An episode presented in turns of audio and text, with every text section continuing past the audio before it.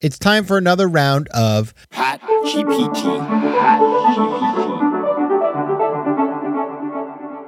Our topic today is how to use ChatGPT to improve your communications. Okay, ready to go? Start generating. I'm going to start out by saying it's a little meta for GPT to be talking about ChatGPT. I get that. But it isn't just about ChatGPT, of course, because any Gen AI can also do the same stuff. So you want to go to Bard? Great. Doesn't have to be ChatGPT. But the point here is these things are powerful and they're really great in terms of kind of leveling up, amping up your communications. And I've realized this because I subscribe to ChatGPT and I've been using it for a bunch of different ways. In fact, AI in general, like Grammarly, which has been really powerful in terms of improving my writing, all that. I mean, I just spell check on Grammarly alone is incredible. Now, I'll probably get killed by ChatGPT, but still, I love that. And so I just want to give you a couple of ideas that you may not have thought of with my own personal experience behind them about how to use Gen AI in communications. All right. So let's start with number one. The first one is that you can use ChatGPT to practice conversations like a sparring partner when you want to have a conversation that you're not sure quite what to do. Now, it really is kind of interesting. You can call it GPT if you want, if that feels better, but you can practice things like active listening. Obviously, you're reading, not listening, but you can listen on, on the app, right? It talks to you if you check that out. Asking open ended questions, responding appropriately to different kinds of things. You can actually practice having a conversation that may be a little weird, right? Like ask it to role play with you about quitting your job. And let me tell you something you'll never get the same answer twice, which is kind of interesting. You can tell it to play the role of somebody who's angry or somebody who is happy or somebody that's this or that. So you can just sort of ask it to be your conversation partner in a bunch of different ways. And at the very least, the very least, you'll get a little practice before you go into that conversation. Now, I would encourage you to take what you learn and then practice it IRL with a human being that is sentient. And I don't think ChatGPT is sentient, even though some people said that they thought AI was sentient. I don't think so. That's coming down the pike, maybe, but not today. But I would encourage, but to talk to somebody in real life. But I think it's just a great way to sort of flesh out ideas, start experimenting a little bit before you actually go there. All right, I got two more for you in a moment, right after this break. FOMO.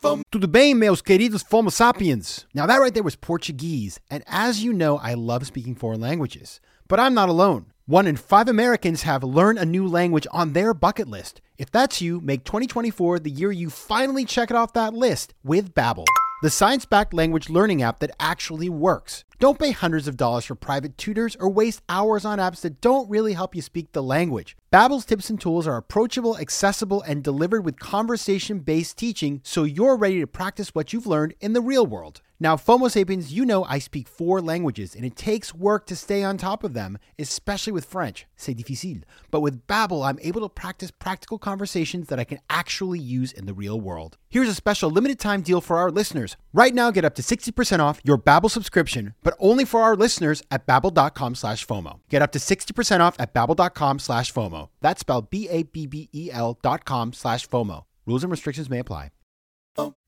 All right, we are back. We are talking about how to use Gen AI to improve communication. So, number two, it's really powerful to get feedback. So, what I love to do is drop in a message I have written and basically get ChatGPT to give me feedback on the writing. Now, I love my own writing. I'm not looking to get ChatGPT to rewrite everything so I sound like ChatGPT because I prefer PatGPT. But it is it's a great spell checker. It's a great grammar checker. It can give you a sense of whether your style is is cohesive. It just is wonderful in terms of getting another set of eyes on something you've written. And what's cool to do too, in terms of communication, is say you've been taking notes in meetings. What's beautiful is that you can then dump that into ChatGPT and tell it to write a little memo. Now, do read that over because I've had some mixed mixed results on that front. Sort of like you read the thing and you're like, well, there's a little hallucination in here. But it's a wonderful way of taking something you have already, say it's a memo or whatever you have, and then getting it to work with you to refine it. Maybe you have a long memo and you want a summary, right?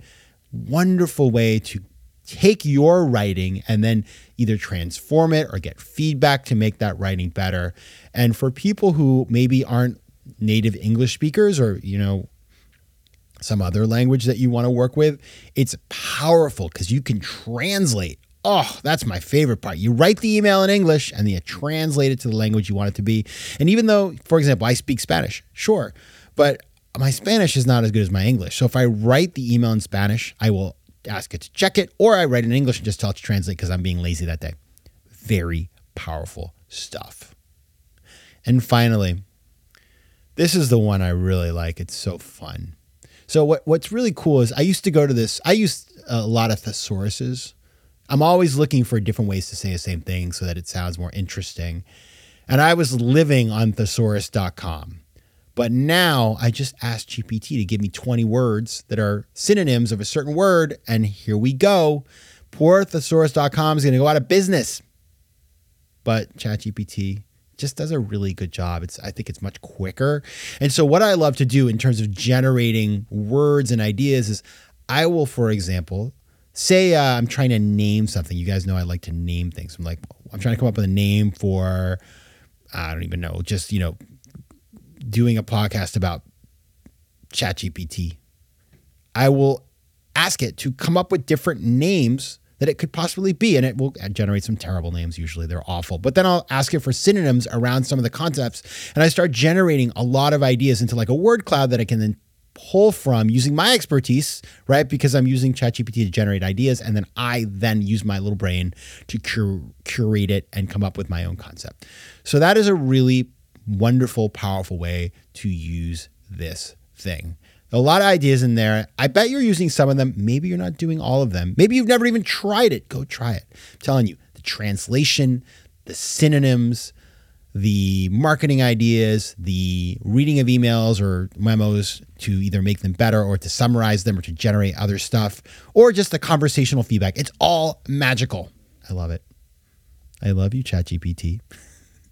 All right, that is it for today. If you have hot ideas about this, by the way, if you are doing something that you that you just think is going to be better or more interesting or just additive to what I've talked about today, I want to hear about it. I am trying to learn, and it's moving quickly, and I'm sure I'm not doing half of what I could do. So reach out to me. You can find me at Let's Connect at patrickmcginnis.com, on Instagram at Patrick J. McGinnis, and on X, Twitter at PJ McGinnis. Check it out. Let me know and I will see you on Thursday with another episode of FOMO Sapiens. Until then, take care of yourselves, FOMO Sapiens, and Pat GPT. Stop generating. FOMO. FOMO Sapiens is recorded in New York City. Theme music is by Mike McGinnis, and editing and post production is by Josh Elstro. If you like today's show, please be sure to rate it and recommend it to your friends. And as always, you can find me at FOMOSapiens.com and at PatrickMcGinnis.com. To advertise on FOMO Sapiens, reach out to contact at FOMOSapiens.com.